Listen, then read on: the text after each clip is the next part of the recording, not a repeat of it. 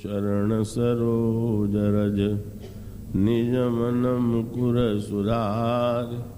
वरण रघुबर विमल यश जोदायक फलचार श्यावर रामचंद्र की जय। श्री राम किंकर वचनामृत के साथ में जया सिंह। भगवान की कथा क्यों सुनी जाती है? श्रीमद् भागवत में भगवान वेदव्यास ने बड़ी सुंदर बात कही। बहुत से ऐसे जीव हैं जो भगवान को अपने अंतःकरण में बैठने ही नहीं देना चाहते। भगवान को बड़ी चिंता हुई कि अब क्या करें? तब उन्होंने क्या किया? जैसे कोई चोर किसी के घर में चोरी करने जाता है और देखता है कि खिड़की, दरवाजे सब बंद हैं, तब वह घर में सेंध लगाकर भीतर घुसता है और जो चुराना है, वह चुरा लेता है। भगवान वेदव्यास ने कहा कि कान ही वह सेंध है, जिसे भीतर प्रवेश करने के लिए भगवान ने बनाया है। और कथा क्या है? भगवान जब किसी के हृदय को स्वच्छ करना चाहते हैं और जब वह स्वच्छ होना ही नहीं चाहता, तब वे कथा के माध्यम से भीतर बैठते हैं। प्रविष्ट कर्णरंध्रेण स्वनाम भाव सरोरुहम भुनक्ति समनमो कृष्णमो सलिलस्य यथा शरद। यहाँ भी शरद ऋतु का ही नाम लिया भगवान वेदव्यास ने चोर जब घुसता है घर में, तब तो वह हमारी संपत्ति को चुरा लेता है। पर भगवान जब कथा के माध्यम से हृदय में बैठते हैं तो हृदय में निवास करने के लिए बैठते हैं और बैठकर जब देखते हैं कि यहाँ तो पूरी गंदगी फैली हुई है, तब विनय पत्रिका में गोस्वामी जी कहते हैं, हरि निर्मल मल ग्रसित हृदय, असमंजस मुहे जनावत, जही सर काक कंक बक, सूकर क्यों मराल तह आवत? तब प्रभु क्या करते हैं, वे इतने उदार हैं कि स्वयं झाड़ू लगाकर हृदय को स्वच्छ करते हैं। कथा का उद्देश्य है कि कथा सुनते समय अथवा चिंतन मनन करते समय तो कम से कम आपके कान में कोई निंदक निंदा नहीं बैठावेगा। कथा के माध्यम से भगवान का चरित्र हृदय में बैठेगा और उसे बैठने दीजिए। इसमें कोई संदेह नहीं है कि कथा का उद्देश्य है हृदय को निर्मल बनाना, मनुष्य के अंतकरण को स्वच्छ करना। भगवान राम के चरित्र से प्रेरणा लें, हम वाणी का व्यवहार करना सीख लें तो इससे बढ़कर जीवन के लिए महत्व की बात और क्या होगी। महाराष्ट्र इसकी सुंदर व्याख्या करते हैं और कहते हैं कि रामायण में निर्मलता के संदर्भ में बड़ी विस्तृत व्याख्या की गई है। और विनय पत्रिका में भी गोस्वामी जी ने बड़े महत्वपूर्ण सूत्र दिए हैं। जिह्वा निरंतर दूसरों की निंदा करके और कान निरंतर दूसरों की निंदा सुनकर मलिन हो गए हैं। पर निंदा सुनी श्रवण मलिन भय, वचन दोष पर गाए। भोजन करते समय अगर उसमें कोई कंकड़, कील या कांच का टुकड़ा मिल जाए, तब ध्यान चला जाता है भोजन बनाने वाले की ओर। उस पर क्रोध आ जाता है कि इस तरह की कोई वस्तु भोजन के साथ पेट में चली जाए तो वह आंतों को ही काट देगी। इसी तरह वाणी के द्वारा जो भोजन कानों के माध्यम से हृदय में पहुँचाया जाता है, उसमें इस तरह की कोई घातक वस्तु तो नहीं है। क्या इस बात पर हमारा ध्यान कभी जाता है। कभी कभी जिह्वा से हम ऐसे शब्द बोल जाते हैं, जो हृदय में पहुंचकर चुभन पैदा कर देता है। क्या बोल जाते हैं? कितना बोल जाते हैं? कैसे शब्द और कैसी भाषा बोल जाते हैं? हमारी वाणी सामने वाले को कितनी चोट पहुंचाती है? इन सब बातों पर ध्यान रखना होगा। इस संदर्भ में गोस्वामी जी अहल्या प्रसंग में संकेत करते हैं। अहल्या को जब भगवान राम के चरणों का स्पर्श प्राप्त हुआ तो अहल्या चैतन्य हो गई। भगवान की स्तुति करने लगी।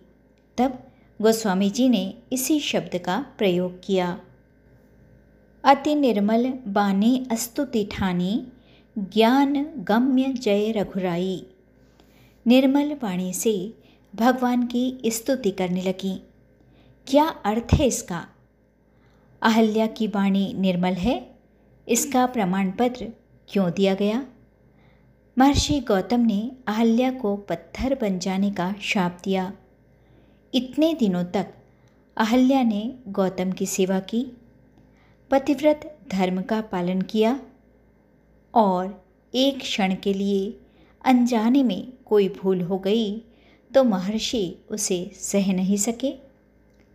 क्षमा नहीं कर सके और कठोरतम दंड दे दिया। इसमें तो महर्षि की कठोरता ही दिखाई देती है। ऐसी स्थिति में अहल्या की वाणी की परीक्षा हो गई। अगर आपको किसी ने कष्ट दिया हो और कोई उदार व्यक्ति आपको उस कष्ट से बचा ले तो आप कहे बिना नहीं रहेंगे कि वह कितना बुरा था, कितना कष्ट दिया और आप कितने अच्छे हैं, कितने भले हैं। किंतु अहल्या की वाणी की निर्मलता क्या है? उसने भगवान से यह नहीं कहा कि हमारे पतिदेव ने हमारी सेवा का तिरस्कार करके अनजाने में हुई एक भूल के कारण इतना बड़ा दंड दे दिया। और आप तो बड़े उदार हैं, पर धन्य है उसकी वाणी। बानी ऐसी बोलिए मन का आपा खोए, औरन को शीतल करे आप हूँ शीतल होए। कितना सुंदर वाणी का प्रयोग हुआ अहल्या के द्वारा। उसने यही कहा कि महाराज, आज मुझे स्मरण हो आ रहा है। क्या? मुनि श्राप जो दिन्हा, अति भल किन्हा परम अनुग्रह मैं माना। हमारे पतिदेव कितने महान थे। प्रभु के जिन चरणों को मैं अपने किसी भी साधन से नहीं पा सकती थी, वह मैंने उनके शाप के द्वारा पा लिया। मुनि श्राप जो दीन्हा, अति भल किन्हा, परम अनुग्रह मैं माना। देख्यों भरी लोचन हरि, भव मोचन यह लाभ शंकर जाना। भगवत कथा का उद्देश्य ही यह है और उससे हमें यही संकेत प्राप्त होता है कि न तो हमारी वाणी मलिन और दोषयुक्त हो और न ही हमारे कान दोषयुक्त वाणी सुनकर मलिन हो। हम कभी भी किसी से ऐसी बात न कहें जो उसके अंतकरण में मलिनता का संचार करे। प्रभु ने जब महर्षि वाल्मीकि से पूछा कि मैं कहाँ रहूँ? तब उन्होंने यही कहा, जस तुम्हार मानस बिमल बड़ा सुंदर संकेत है। भगवान के गुण निर्मल हैं, यश और चरित्र निर्मल है। जो लोग हनुमान चालीसा का पाठ करते हैं, वे उसमें बढ़ते हैं। वर्णव रघुबर बिमल जसु। मानो, संकेत यह है कि सरोवर में भी जल है और मान सरोवर में भी। पर हंस, सरोवर अथवा तालाब में नहीं दिखेगा। वह तो निवास करता है मान सरोवर में। बड़े भावमयी बात कहते हैं वाल्मीकि जी। प्रभु, आपका यह यश तो निर्मल मान सरोवर है और कथा गाने का अधिकार किसको है? जसो तुम्हार मानस विमल, हंसनी जिहा जासु। जिनकी जिहा हंसनी है, दो सूत्र हैं। हंस जब रहेगा तो मान सरोवर में, पर बड़ी विडंबना है। हंस और बगुला दोनों देखने में एक जैसे हैं, पहचानना बड़ा कठिन है। भगवान जब दण्यकारण्य में सरोवर के किनारे पहुँचे तो वहाँ बगुलों को देखकर बड़ी व्यंग भरी भाषा में लक्ष्मण जी से बोले, पश्य लक्ष्मण पंपा यामो बको परमा धार्मिक।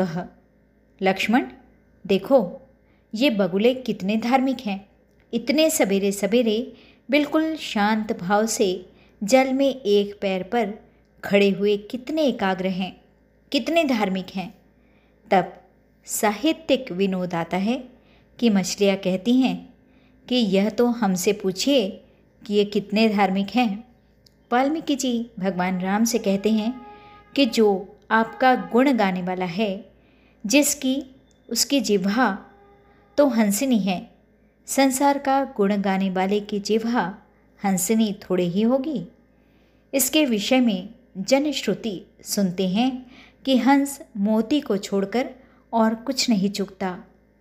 दूसरी मान्यता यह है कि वह मान सरोवर को छोड़कर अन्यत्र और कहीं नहीं रहता। और तीसरी यह कि वह दूध और पानी को अलग कर देता है। ये विशेषताएँ जिनमें हैं वे हंस हैं। किंतु उस हंस को खोजने आप अन्यत्र न निकल जाएँ, उसे तो आप साहित्य में ही पाएँगे। उसकी तीनों विशेषताओं से जो संकेत मिलते हैं उन्हें लीजिए। महर्षि वाल्मीकि प्रभु से कहते हैं कि आपका निर्मल यश ही मान सरोवर है। जिसकी जिह्वा हंसनी है। वह तो जब खाएगी तो मोती ही खाएगी। और वह मोती क्या है? बोले, जसो तुम्हार मानस विमल, हंसनी जेहा जासु, मुक्ता हल गुनगन चुनई। जो निरंतर आपके गुणों का मोती ही चूकते रहता है। मानो भक्त की वाणी से निरंतर भगवान के गुणों का ही गायन होता रहता है। और वह दूध और पानी को अलग कर देता है। इसका क्या अर्थ है? यह कि जिसके द्वारा नित्य और अनित्य का विभाजन किया जा सके। ऐसे व्यक्ति के हृदय में प्रभु निवास करें। यह मानो एक सूत्र दिया गया। इसमें संकेत यह है कि कथा का कोई साधारण महत्व नहीं है। आप राम कथा से बहुत कुछ सीख सकते हैं, लेकिन यह जो निर्मलता है वाणी, कान, हृदय, समग्र अंतकरण की निर्मलता, वह कैसे प्राप्त होती है? कथा से। कथा का उद्देश्य यह है कि वह वाणी आदि सहित समस्त अंतकरण को निर्मल करती है और नीर, क्षीर, विवेक को जागृत करती है। प्रभु तो निर्मल से भी निर्मल हैं। उनकी निर्मलता के लिए क्या कहें? और यह जीव उसी का अंश है। रामचरितमानस में भी उसके लिए यही शब्द कहा गया। ईश्वर, अंश, जीव, अविनाशी, चेतन, अमल, सहज, सुखराशि। निर्मलता उसका स्वरूप है। वैसे तो भगवान राम के चरित्र से प्रेरणा लेने के लिए और भी बहुत कुछ है। लेकिन उनके चरित्र से हम वाणी का व्यवहार करना सीख लें तो इससे बढ़कर जीवन के लिए महत्व की बात और क्या होगी? जय सिया राम। चरण सरोज रज, निज मन मुकुर सुधार। वरण रघुबर विमल यश जोदायक फल चार। श्यावर रामचंद्र की जय।